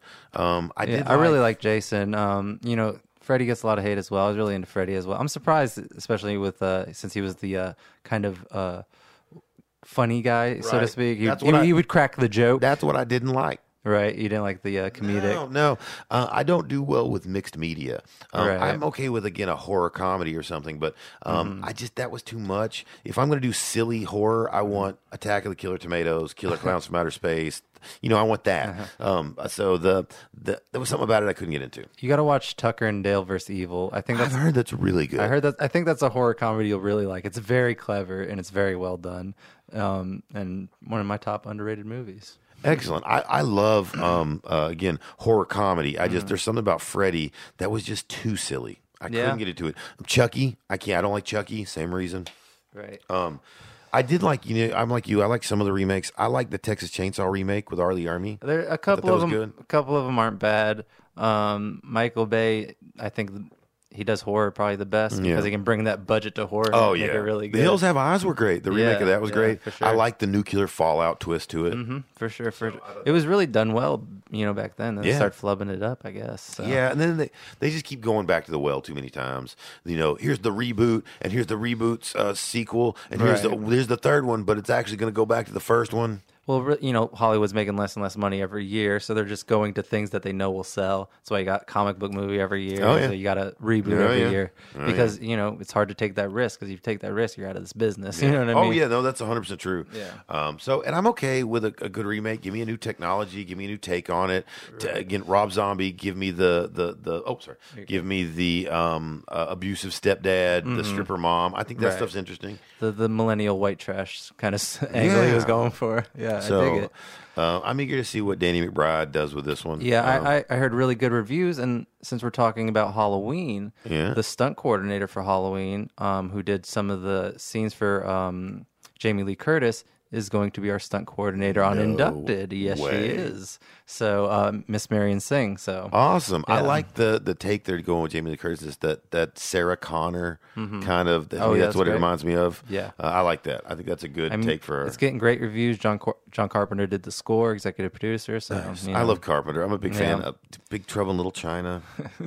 the Thing. Ghost of Mars underrated, bro. I've never seen that one. I've never. Oh, you it. should No. see it. I mean, it's it's a little terrible, but it's also awesome. John Carpenter's Vampires. Oh, I love John Carpenter's Vampires. The first one. There's a Yeah, sequel man. I've never watched, but the first one's good. Yeah, the sequel's like straight to DVD Oh yeah, garbage. yeah, yeah. That's the they first always one's good, they though. always do that. There's like six Dusk Till Dawn. Yeah, a oh straight my God. DVD garbage. And the first one's the only one worth a damn. Right, So right. yeah, I I uh, I agree there. I But watched the Dusk Till Dawn where it was just a bunch of bikers robbing banks, and then they run into vampires. It was- It's just like, come on, man. If you have a good, uh, if you have a good idea for a sequel, I'm all for it. Make as many as you can. When you have a, a Jason, a Freddy, a Michael Myers, and you just keep going, all right, what are we going to do? Let's Mm-hmm. Yeah. do this. If you got good ideas, bring them. so you know how a lot of those straight straight to DVD sequels yeah. happen. Oh, yeah. They make a movie, and they're like. We can slap this title on it. It's kind of similar. Oh, yeah. Boom. Oh, yeah. Now it's Dusk Till Dawn, Country Road. Or. Exactly. and there was a whole bunch of those back in the 60s. There's like sequels to movies that don't actually, like Zombie 2 is a big one. Uh, Oh, you know, yeah, it's not yeah. Even a used to sequel to Zombie 1. time, Yeah. yeah. Out of country, you would get that shit. and it doesn't so- even make sense at all. It's like No, a completely different no, movie. no. uh, that, like there was a troll movie like that in the eighties as well. Yeah. Oh, yeah. Yeah. Goblin. Or, Goblin, Yeah. it might have been yeah, Goblin, yeah, yeah. So, oh yeah, I remember that stuff. But I, I love those things. That's what I grew up on. Um, Now I Right. tell you what I don't like. I do think the new Suspiria looks good. I'm not a fan of the original. I'm not either. I'm I- not either. That score takes over that film. It takes me out of it. I can't. It's I overbearing, man. It's overbearing. Um, I, it's that era. I don't like '60s Italian horror in general. nah, nah. I don't like the the faded gelled color palettes. Mm-hmm. I don't like the Dutch angles with the weird piercing music. Yeah, I I'm hate that just not a piercing music, man. I'm not Yeah. a fan. And but the new one, have you seen the re- the trailer for the new one? I think I've seen a few. it trailers. looks good. Yeah, I was at- I watched it to show my wife, and I was like, I might actually see this. Yeah, that that early Italian stuff is when they really take you take the- Argento just is not my bag. you take that psychology a little too far with the Dutch angles and the piercing noise. It's like it's still meant to be enjoyable, guys. It's I- still meant to be enjoyable. I just can't get down with the Argento, and that's why I didn't like Lords of Salem. To me, Lords Yeah, of Salem, because that's what that was, It's yep. an Argento suckfest. Yep. Um, it Yep. should have just been called Nailed My. Wife's Ass Part Five. Thank you. Um, I'd still have Mm-hmm. watched it, but I would have known what I was getting into. For but sure. I, I just don't like Black Christmas. I'm not. It's not I, my I like some aspects of that, just not overdone. I definitely like the abstracty, um, you know, those uh, just great cinematography and just you know, sort of trippy in a way. and I appreciate the art. Right. Don't get me wrong. I see it. I get it. It's not for me. Right. It's it's freestyle bearding, man. If you want to do that, that's cool. I see what you went into it. I appreciate what it is. I, it's not my thing, man. Right. Um, I'm not into that. No, I like I like the next generation where like uh, Dino De Laurentiis began to do like Flash Gordon, and some of that came over. Um, Right. I love that stuff. That's that that I'm cool with. Yeah. But the Argento stuff just not my bag. Yeah, but you know, like I said, if we go back to innovation, it's just people trying to trying something new and Oh, seeing yeah. if it works. Let me put a color gel over the entire lights, and we'll see what it looks like. and that'll always be a part of this business. Yeah. Is trying to put a new spin on Mm-hmm. old techniques. So Well, let's uh let's let's see what some of your favorites are. You know we're gonna do this. Ooh. You know we're doing a five to drive. I'm already You know gonna I'm already coming. getting ready to the have to heavily cut this in my head Are ya? I know you're gonna hit me with some stuff. I'm gonna be like Mitch and regret some of it. No, no, no. I, I, I, I, you know, I, I try not to do too obvious, but with you, I wasn't sure again your Mm-hmm. movie background and what you would be a favorite of. So I did come up with some good ones, but I did keep it pretty straightforward. Okay. Plus, I knew we'd be doing this last, and you'd be tired. Right, And I right. was like, I'm, I'm going to do them right. It's it's been a busy week. As Busy- many of these as you've had to fucking sit through, I was like, I'm not going to hurt him too bad. Right, right, right. What are your top five favorite movies? Oh, okay. We're gonna do it simple. I, I mean, just just as the the best top five favorite Okay, movies. That's that's good. Um, top five favorite movies. Um, see, this is hard for me because, like like I said, we have been talking about the innovation, so it's hard for me to separate. Like, Any reason, just whatever. Right. These are your desert island picks. You're stuck on a desert island with a picture of grandma, a VCR, a TV, and five Okay. VHSs. And no matter how the new movie is, we can still put, we can get it on a VHS. But that's what your choice okay, is. Desert uh, island pick. let's go. Uh, the original Alien. Okay, that's my favorite of the trilogy. Right. Um, most people prefer the second one. I prefer the first one. Do you know the story of how James Cameron got Aliens made? No. So he walks into the into the pitch meeting in front of a bunch of you know high level producers, Mm-hmm. and he he he he he picks up the marker and he goes up to the whiteboard and he writes alien, right on the whiteboard. He pauses. He puts an S at the end of alien. He pauses again. He puts two money signs through the S. Pauses again. Greenlit. Wow. Yep. wow. So I get why people And that's like why it. Ridley Scott hates James Cameron to this day. nice, nice. Um, I like the first one the better. Uh, to me, it's a horror movie. The second one's a sci-fi movie. Yeah, the second was so good though. Um, I I'm mean- not denying that, but it's a sci-fi movie. The first one is a horror movie. The first one is a Mm. haunted house movie. That's what it is. You can dress it up in spacesuits, and but it's a haunted house movie. Mm. Right. That's what it is. haunted spaceship. Yeah, it's a haunted house movie with a monster hiding in the shadows. Right. That's it. And it is. I like it better. I really I love all the Alien movies. I know a lot of them. My know, wife's get favorite's flack. number three. Yeah, three's a great one. I know that one gets a lot of hate, but it, it was still a great one. And David Fincher was you know a great director Of as course, well. of course. Um, so yeah, probably the original Alien. Um, let's also put uh Jaws on there as well. Excellent. Definitely the uh, just these innovate these these are all innovators. You know, No, but Rid- they're great. Ridley great. Jaws Scott was great. Yeah. Um.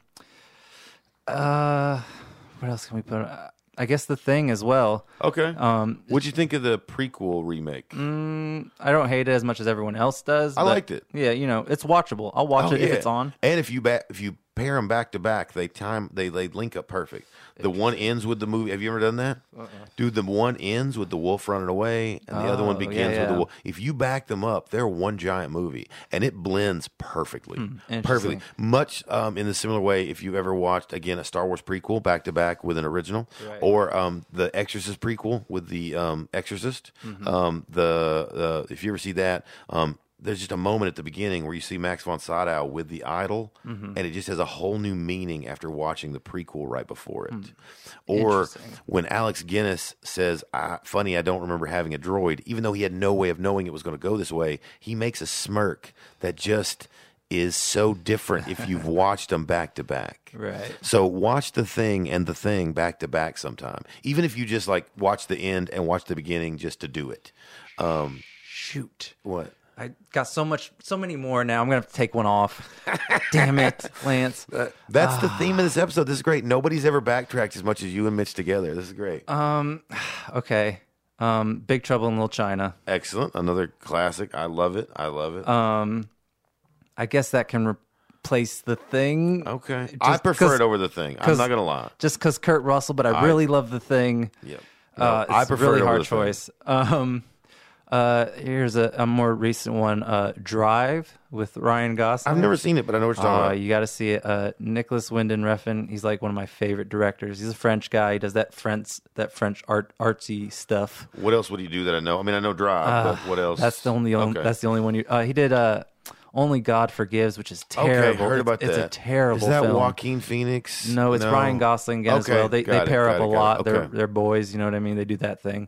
Um, but it's just terrible. He every, every director has that movie where they do too much of their thing. Yes. Uh, Chris Yes. Nolan, Inception. Yes. Um, there's a laundry list of Uh, them. I think Kevin Smith and Dogma. Yeah, And I like yeah. Dogma, but it's too much. Yeah, I get it, and I think that's why uh, uh, I still love him, but it's least at the bottom of the Right. bunch. Yeah. Every director has that one movie where they did their thing too much. Yep. And that's only God forgives. Way too abstracty. Way too that uh that kind of Italian Drive. That's Yeah. where he's the getaway driver. Getaway right? driver, it's- and he's like, for this amount of money, you got me for this amount of time. That's it. Yep. Okay. It's fantastic. I like Gosling. uh, ex NASCAR driver. Okay. It's just shot beautifully. Uh, the the the soundtrack that goes with it, it's kind of techno-y, but it, Okay. it's great. It's great. I like the satin jacket. right, right. I'm Yeah. a fan of that. I don't know if I can. Um, so that- okay, I'll give that a shot. I have not seen it.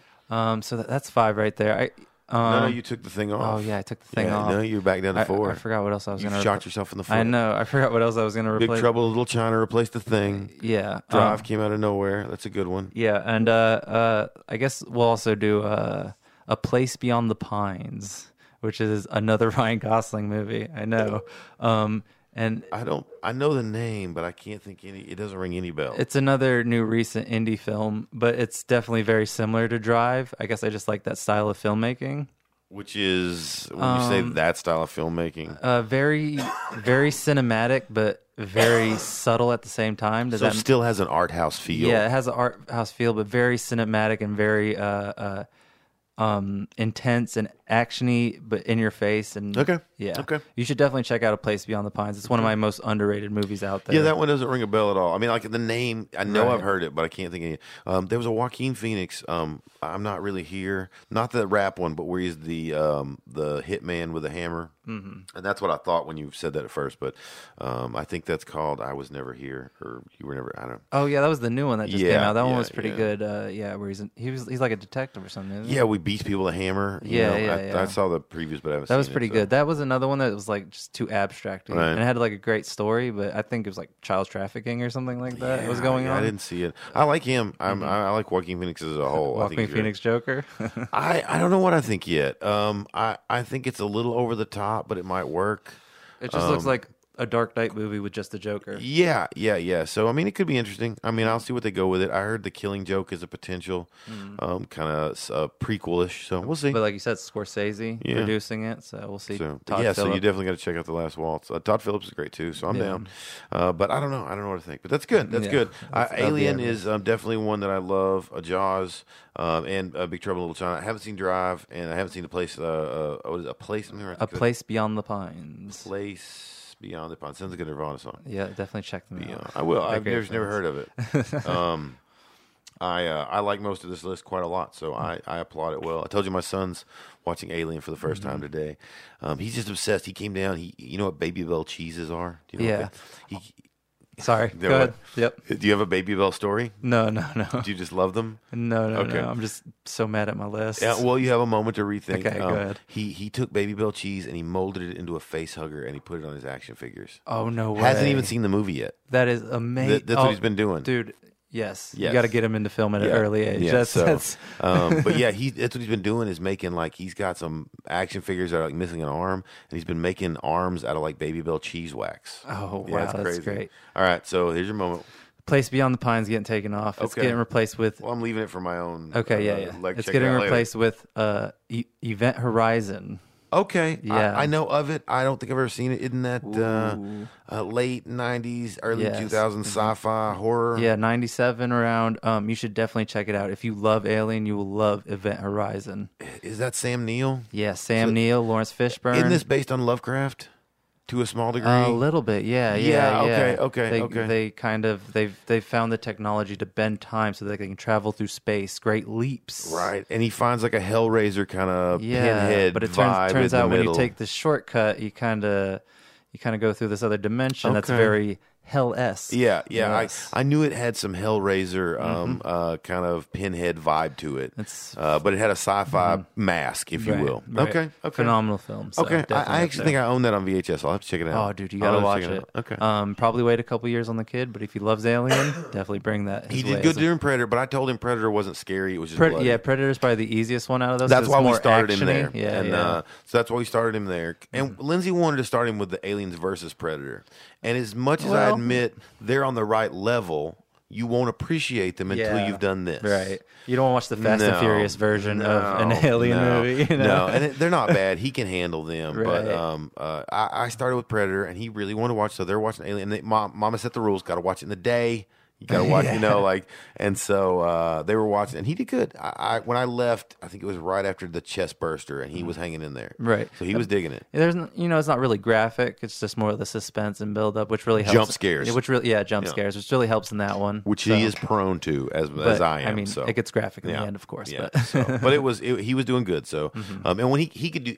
His second one would have been more his speed as far as not being Mm-hmm. More scary. actiony, but I, yeah. I wanted I, I didn't want Lindsay to do that. No, so no, yeah, no. so he's doing that today. So a good great- list, excellent choice. Yeah. Well, you know what's coming. Yeah. You know how we do this. You've probably, like Kurt, had this prepared. Most of these answers you should have thought of a long time ago. I- this is the you know only what? one that would have caught you off guard. I did, but I just smoked so much. That's okay. That's okay. That means it's real. and then you get on the spot and it's just like all gone. Yeah, yeah, yeah. But I told you around movie four, I've to- said it before. That's where everybody starts to, Mm-hmm. Yeah, to, to, for to sure. stagger. Yep. So you've got your chance Mm-hmm. to have your stable, your four horsemen, your Fantastic Four, whatever, 3 Mm-hmm. living celebrities, one night. Who are you? Who, who you calling? Right. Well, I guess uh, first would probably be Spielberg. Good choice. He seems cool. I know it's a cliche, but he really is the innovator, man. No, I mean, I you know, he, he he's he's like Kubrick in that aspect where he dominated any genre he took on. Mm-hmm. Yeah. he knocked it. No matter what genre, he knocked it out of the park. Oh yeah, and that's just Uh, a true. Catch Me If You Can, Right. Mm-hmm. Um, Indiana Jones. He made he, he brilliant. Mm-hmm. made so much of my childhood. I can't I can't say anything. So that's a great choice. And he seems fun. He seems like the wacky old guy, especially Mm-hmm. Yeah, that'll just be I like, mean- "Yeah, whatever. Look, from Jaws to Close Encounter to to Close Encounters to Jurassic Park, you can talk to him about anything, Yeah. obviously, and he's Yeah. going to be open minded to it. So, so definitely Spielberg. You just got to pick that man's brain. choice. Good Um, choice. Alternate if, if King alternate of the Easter egg. alternate director if Spielberg can't show up is Chris Nolan. Just Okay, I like Nolan. I like I like the Batman trilogy. I'm not trying to bend your I rules, like Memento. No, no, no. Uh, don't you remember? Uh, didn't was it Trey that brought uh, a pair? He brought a dude. He brought somebody to tag out, and I was like. We play by the Freebird rule. I can't Oh, say no. yeah, yeah. Trey brought somebody to tag out, so it's all good, man. Yeah, yeah, We play by the Freebird rule. Um, yeah, he's he's got some great stuff. I like Nolan. Memento, yeah. I think, was the first thing I saw. yeah, that was, and- Mm. I saw Memento when I was like 13. and I was like, ooh, what? What? You were how old? 13. right?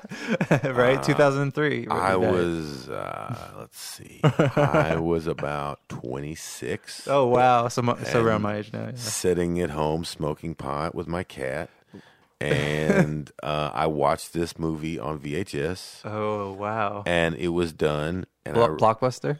Uh, pr- maybe. so I had I, I used to hate Blockbuster. I had a Blockbuster tirade. I refused to shop at Blockbuster. I refused to watch movies people brought over to my house that came from Blockbuster. Mm. Gotcha. Um, so I think I'm part of the reason they went out of business. I don't know that I can prove that, but I'm sticking with it. I think Amazon's Um, got something to it. But um, anyway, I had it on VHS. I may have found it. I don't know, whatever. Mm-hmm. I watched it, sat there. I rewound it and watched it again. Like just, it's the first time I've ever done that Mm-hmm. With a movie. But I really was like, click, and I watched it all over again. Was like, wow. So it was that big a movie for me. I loved it. And I of also- course, his I- Batman are great. Yeah, I also watched it again when I was 26 and stoned, and it was just as good. Yeah, so. yeah, that's how I found it So the yeah, first I time. mean, his Batman trilogy is fantastic. Favorite one of the three, I mean, it's it's Dark Knight. It's always gonna be, man. Dark Knight Rises. Yeah, my I, you know, favorite. a lot of people hate that one. I love I Dark love Knight it. Rises. I love it. It's and my favorite. I love the first one as well. Oh man. yeah, they're, all great. Um, Um, Dark Knight's actually my least favorite of yeah, the trilogy. I can see that. It, it it it's got that factor of where you don't want to like it because everyone else just overblows it so Part much. of it, um, you know what I mean? Heath Ledger's Joker. I'm not a huge Joker fan in general. Okay, Um, that's the, fair. The Riddler is my all-time favorite Right, villain. right. Mm-hmm. I'm a Riddler guy. Um, the Joker's not. Heath Ledger did a unique take on it. I really Yes. liked. It's based on Tom Waits, which I'm a huge fan of. Mm-hmm. So I liked it. Um, I think honestly, and I've said this before, had he not died, it would not be as revered as it is. It's Uh, that's revered, true. and I'm not saying that it's not worthy, Mm-hmm. but it, it gets so much dick suck because he died. Right. and that's just fact. I'm of sorry. course. Um, I think what makes those movies so great is definitely uh, the societal aspects of it of the Mm-hmm. time. You know, where where it's kind of it played out like if you watch that Joker is a PTSD Oh, yeah. soldier. You know what I mean? I thought that was neat. Yeah, was and neat you know it played on terrorism, and even the Um, third one went into Wall Street. It was right in the big Occupy Wall Street. I think I think the atmosphere of those movies is what makes those Oh, yeah. movies, which you know necessarily takes away from the characters. But even the first with know. um um Ra's al Ghul and the, right, yeah, I Liam was neat. Oh, Neeson played a great Ra's al Ghul, Yeah, Dude, the funny thing, I remember I, I was thinking I was working at a toy store, Mm-hmm. and they came out and we got action figures, and it was Liam Neeson, Henry Mm-hmm. Duchard, right? 'Cause Right. remember, it was supposed to be a big surprise, right. and they had Ken Watanabe figures, and it said Ra's al Ghul. Yeah. and I saw one look at that weird um, goatee missing the mustache, yeah. and I went, "That's Ra's al Ghul." And I knew before the movie even came out, I was like, "I don't know what they're pulling, but this is Ra's al Ghul." He's got the gray patch. Yeah, I mean, dude, on, I knew bro. right away, and he was come great. On, bro. um, but I'm not a huge Joker fan. I do like Ra's al Ghul, and I love Bane. Bane is one of my all-time favorites. Yeah, Tom Hardy's Bane was great. Oh, it was great. I love the voice. I love, Mm-hmm. dude. I think the opening heist is better than the opening heist in Dark Knight, which It is, is. which is fantastic. The It's definitely more dynamic. Ah, the the bank robbery is great. The, "And he told me to kill a guy when he was done. Right. Mm-hmm. Funny. He told me something similar. Bam. It's just like so good. But the plane heist, the you know the, the whole. I it think- would be painful for you. I like the voice. I thought it was great. yeah. I know people hated it, but I I thought it was interesting take. Yeah. I thought it was good. It was a. I think all of them together is just a great Yeah, trilogy. yeah, they are. you know? They are. So Christopher Nolan's excellent. He's yeah, welcome to He- tag he- out. Yeah, the tag Spielberg. out. Yeah, I'm cool with. Spielberg. So, you know, Spielberg's a busy guy. Maybe no that's good. got a few. You can, you can have them tag few. out. That's Um, fun. I think uh, we'll go uh, Nasir Jones, Nas. No. Oh, the okay. great rapper yeah, Nas. okay. Yeah, I didn't know that was his real name. Yeah, Nasir Jones. Um, I like Nas. you know, it's alive, so he's one of my. f- Yep, He's he counts. considered to me the best living rapper right now. Um, I like his stuff. innovator of the game. Yeah. You know what I mean? Smart. and a smart guy, and that's the, that's the most important part in this is you know you don't you want someone to hold a conversation. He's a smart rapper. Yeah. you know what Oh, I mean, yeah. and uh, definitely an innovator in that game. Nice. and, Good choice. You know, one of the f- one of the first albums I've ever listened to was one of his, him and Jay Z. Just growing Yeah. up in New York, it's you know I was six years old and. Those were the that- that's what was hot at the time. So definitely Nasir. I'm picky well. about hip hop, but he is definitely Yeah, in my, yeah. my my list. He's Yeah. definitely on the the, the It's stuff hard, like. but you like the new mumble stuff. I, a little, but it's the bro country of rap. I mean, Right, like, right. I, it's cheesy and it's it's bad, and so I get it. It's the bro country of rap. So please know it's in my guilty Right. pleasure Uh, spectrum of shit I like. All right, I got you. Okay. And uh, probably the last one uh, on Joe Rogan. I Okay, mean, really? you know, it's only because he he knows enough about so much that I feel like we could tap him during the conversation with the other two. I could like tap some Rogan for some Yeah. information. He's like, "Oh yeah, I read this Wikipedia article." And you know he's so batshit crazy. Yeah. He would bring a Hunter S. Thompson sort Yeah, of man. vibe to it. He'd be like, "Hey, Right. hey, I know. Hey, check it out. Have you guys ever done? We all right. We're gonna go right now. Let's go. I'm Like, gonna talk to Spielberg, Rogan, Yeah. and Nas about good. aliens. That's gonna be awesome, man. Good, Because you know they're all gonna be oh, Right. Man, dude, I like that movie too. I mean, That's good. Spielberg was an innovator with Close Good. Encounters, and definitely, you know So what I mean. So, So good. definitely a bunch of you know, and Rogan, he- Excellent. yeah. So Again, I knew you had planned this well, and even you didn't stumble on that one. A tag out is totally Yeah. Mm-hmm. acceptable. Trey set this precedent. It's a done deal. Right. I already said we play by the Freebird rule. Sweet. Uh, so that is fun. That is Right. fine. So again, all kinds of areas to pick from. Mm-hmm. You know how this goes. What's your guilty pleasure? What's the thing you do that you know you should be embarrassed about, but you don't care anyway? I'm gonna have a few. Okay, I, I have tons. I, I think we just touched on one momentarily. Moment momentarily Mm-hmm. was that a mumble rap. Uh-huh. Um, not necessarily all mumble rap. I think a lot of it's garbage. Yeah. But I mean, if it's intelligible and it's catchy. yeah, And it's got a hot beat on it. I mean, come on, Amigos. I love Amigos. I do too. Um, I do too. I mean, they make great songs, man. They're so catchy, just banger after banger. Who's the one that does Ric Flair drip? That's Migos. Okay, Uh, yeah, that's what I thought. I like that. I like that. Uh, Quavo and Offset. Yeah, and I Um, like Post Malone. I Oh love. yeah, I love. when. I first saw him, I was like, "God, you're retarded, aren't you?" Nah. But then you get to see in interviews, and you're like, "Oh, you're just that friend that's Yeah. not what you appear to be." Yeah, uh, I love Post Malone as well. Even though uh, Sam makes it hard to like Post Malone. Oh, wears you out a little bit. huh? Wears you out a little bit. Oh yeah, Sam Yeah, went Sam's head big- first on it. So, uh, um, Little Pump. I mean, his songs. Oh, I hate it. I You hate don't- it so bad. It's so catchy though, man. I It's- guess I hate it so um, bad. The I one, like- the one I like is uh, Dram and Broccoli.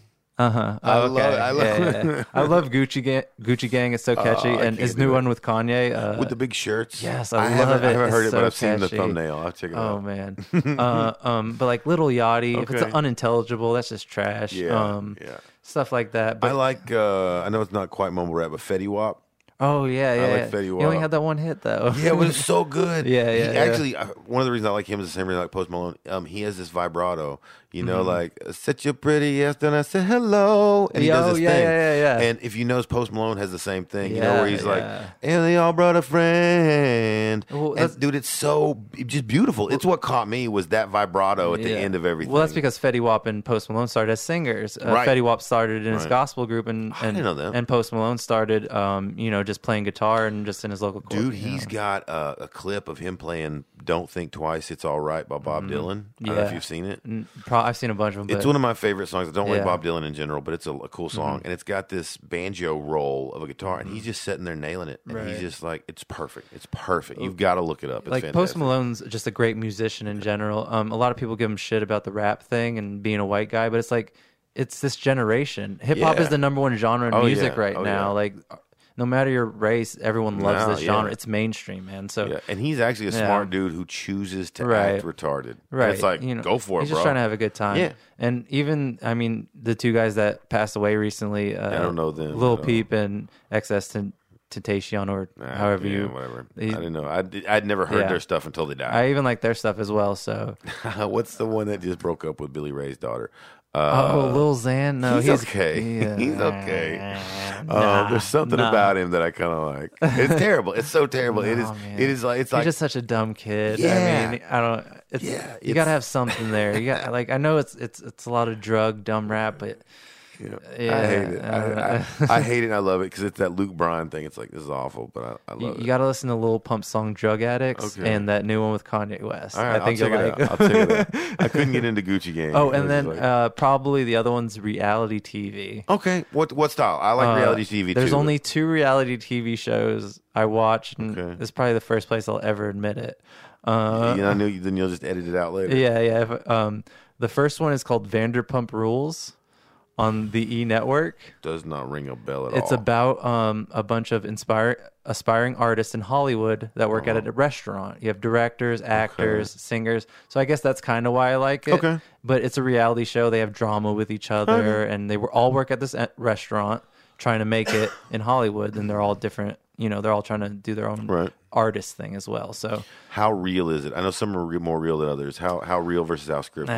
um, that's hard to tell. But you know I- some are yeah. real bad. Yeah, I mean, I, I honestly think these people are, are just such like Hollywood, like in, inflated. Like Nice. I think it's hard for them to fake it, but a lot of it's stuff. I mean, it's. I'll Done, have to check that know. out. I loved um, when I was in high school. The Real World came on. Orig- that was like the original Real World. And Mm-hmm. Yeah. people were like, "I watched Real World in high school." And you, no, no, no. Let me, let me, let me, let me The make sure. real world. I watched when the Real World came on for Uh-huh. the very first season in high school. Oh, that just terrible grainy footage, Uh, terrible yeah, VHS yeah, the very footage. first ones um, that that because I went to high school when the first season came out, and I was just like, "Wow, oh my god, yeah, man. these people live the coolest life." Oh yeah, I mean, I was just I was that kid who was just like, "This is what life in the real world is like.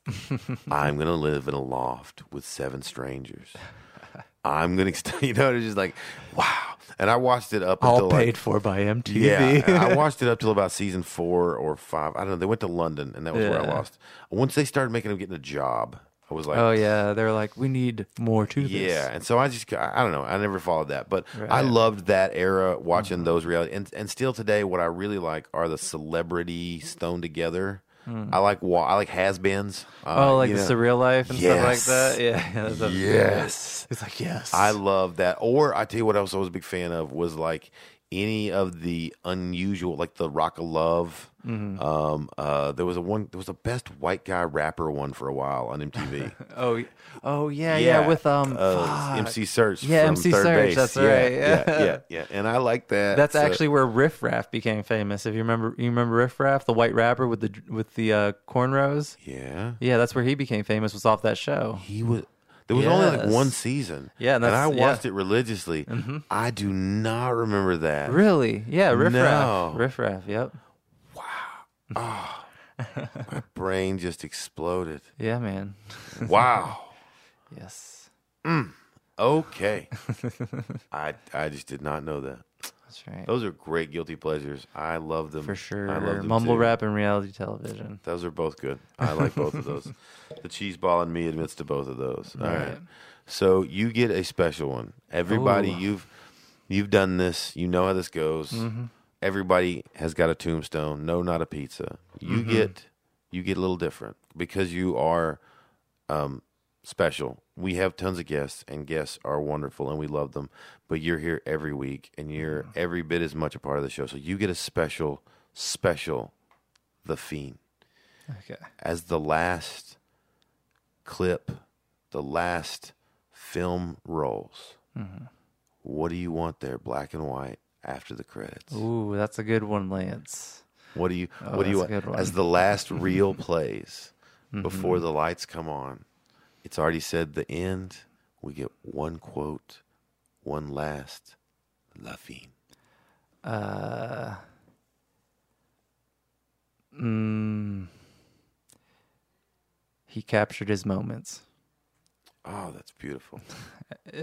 Definitely at the end of the film, because I feel like uh, that's a lot of what I do is capturing moments or reenacting, reenacting, reenacting moments in life. Um, and that's really what we get into it for is to uh, really express what we see in our surroundings and what we feel. So I think uh, just capturing, doing something well, like capturing time, is really what I want to be known for. Love it. So- Love it. That's that's definitely a good one. Even if it's not now, you know, it's I just enjoy doing it. So no, that's perfect. That's perfect. Even on a metaphorical level, we should all capture our moments. Mm-hmm. So even if we don't capture it on film, that is uh, very uh, prophetic. the and, the uh, the film beautiful. reel in your head, you Yeah. capture it on. I thought know. I thought you deserved that. I thought you deserved was a good one. Yeah, yeah. Uh, last uh, legacy moment, and we thought we'd put it on a last roll of film, black and white, and the lights come up. So that's great. That's Yeah, good. That was So- good, man. Thanks. And uh, so again, you know uh, the drill. When you're not on Yeah. set, when the, the day's been a bitch and nothing worked right, and the shark didn't swim, Right, and the, right, you know right. the actor didn't show up, and the blood spl- didn't splurt, the you know Right, the right. last squib did not blow, Yeah, there's a light in my and, frame, and you're uh, you're you're just done. Where do you want to be when you got a choice, and that's the place you can be? um, Where's your happy place?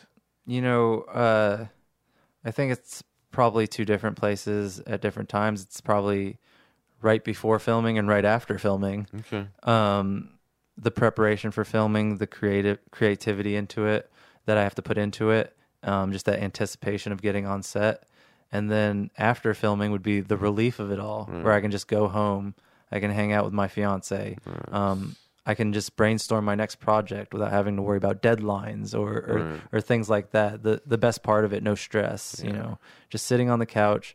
Watching a few movies after making a movie, and enjoying someone else's work for a change as I try to get inspired for my next uh, endeavor. Yeah, I could see that. I, I could see that. It's the same feeling of um, being nervous before a show. It's a smaller version. It's a quick version instead of having to stretch it over an hour Right, you know, right. movie time.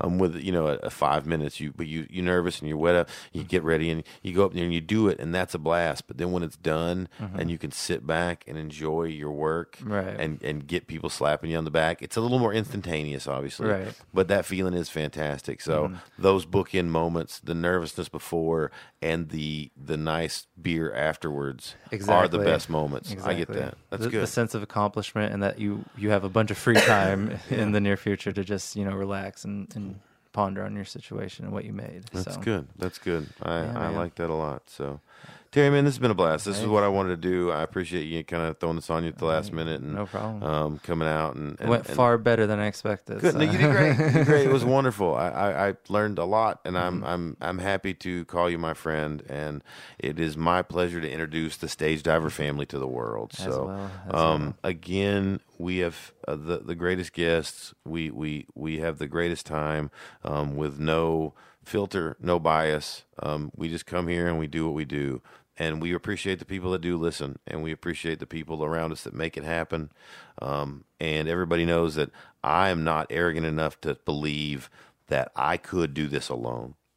I need a Terry to make it sound right. I need a Mitch to put the roof over the studio's head. I need a listener to tune in. right. And I, I appreciate all of it. And that's why I, I always like to sign off with a simple um, phrase that I keep in mind. And that is that a crowd without a comic is still a crowd. But a comic without a crowd is just a narcissistic asshole with a microphone. We've been Deadbeat Radio. Thank you very much for joining us. Ha ha. Terry, you're the best. It's been a pleasure.